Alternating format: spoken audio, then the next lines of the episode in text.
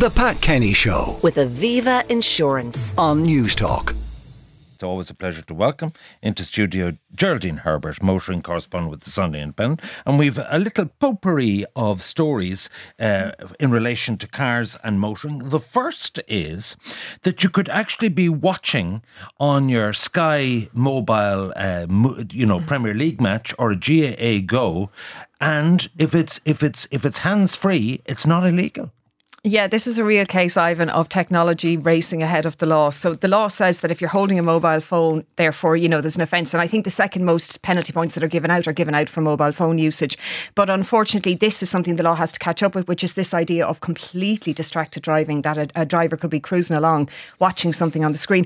And the problem is technology is getting so much better in cars that even if you're not actually holding a mobile phone, you could be watching something because we have now technology that mirrors your own phone. So you can actually have your phone and all of the apps that you have on your phone up on the dash.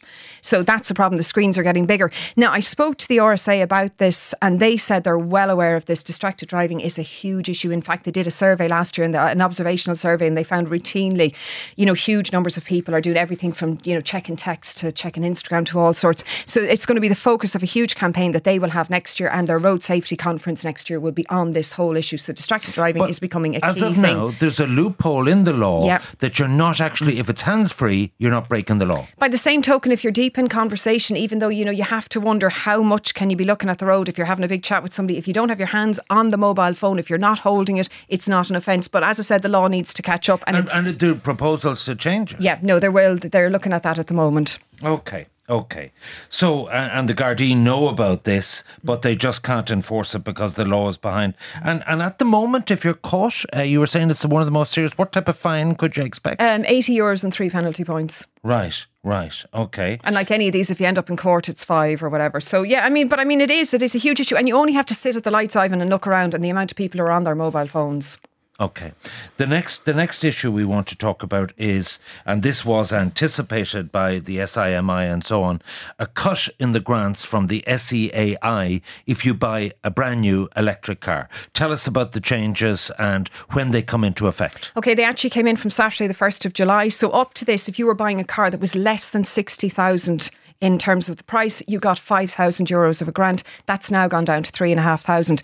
Big issue with this, um, Ivan, is it's obviously going to impact the lower end of the market because another 1,500 on the price of a maybe 28, That's right. If the vehicle 29,000 was over 60,000, you got you no never got a grant anyway. Okay. That had changed a couple of years ago. Okay. But up to Saturday, you would have got 5,000. You're now getting 3,500. So it's pushed up the price of all electric cars. Now, if you've ordered a car, before um, Saturday and it's not arrived yet, you've four months to take delivery and you will be entitled to the full 5,000. But if you haven't gone in yet and you haven't ordered your car, you're going to lose out. Yeah, one of the amazing things about EVs, I find, is because they're right hand drives and the rest of Europe uh, drives on the other side of the road, there's apparently huge delays. That there's mm. only a few countries, or, you know, mm. there aren't many European countries, but Australia or whatever. What, what is the story there about the market for right hand drives and the type of supply chain difficulties there have been? Because people are saying they're waiting six months to get the car they ordered. Yeah, we're literally bottom end of the market when it comes to supplying cars because we're right hand drive. Geographically, we're an island, so you have to ship them to us.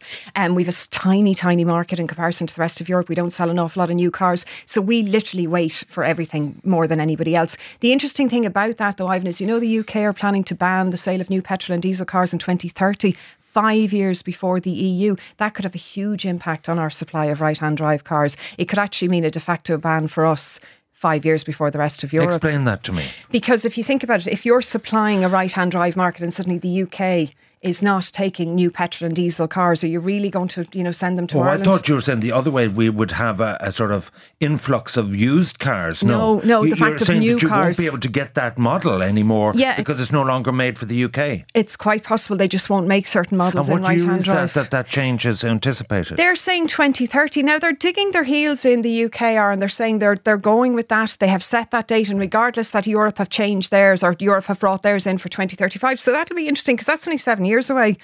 And so that's, that's for the motoring public under 60 grand. But what about for people that are in the professional business? Do they get a grant? If, No, if I have a, a van, if I have a taxi operator, will they do they get subsidies? taxis actually get really good subsidies at the moment. There's a range of, there's a really generous um, um, grants at the moment, both for if you're changing from an old taxi, if you're getting um, one that's for wheelchair access. There's up to 25,000 euros to encourage taxi drivers. So we'll all do what Michael O'Leary did to avoid the traffic and get on the bus lane. We'll get a, a taxi plate. Well, let's hope it's successful because they're the fleet that we really need to change because they're the most, you know, they, they do the most driving. So Okay, and, and, and so therefore, like we've just got to the 23 2 registration thing, which is a kind of like the start of the year, Mm. a thing. Are, are, do we have a load of new models coming our way? we always have lots of new models. There's lots of uh, new cars Give coming over the next few months. porn, please. Okay, well, last week you said to me, is there anything that's not electric that's coming into the country? Well, there is. There's a brand new 5 Series, BMW 5 Series coming in October. Now, it will be offered as an electric version, an i5 for the first time, but you will be able to buy it in a petrol version and a plug in hybrid as well. There will be no diesel, though, which I think will be quite, you know, I mean, when you think about the 5 Series, the diesel 5 Series, it's been something Uh, that's I- been a I- huge I- success for them. I, I uh, it's an awful thing to say. I think when you're buying a BMW, you're not buying a car, you're making a statement. Do you? How Mon- well off you are. I don't know. I, I think that there's a lot to be said for BMWs, you know? That's what that's what my wife says. Anyway, so uh, uh, basically, uh, uh, I want to ask you about one of the new brands in terms of you know people. It's a very very expensive thing now. I mean, seventy grand for a car. It you know it's it's a lot of money, and and and people you know in these hard pressed times, you know they're they're they're looking at another option.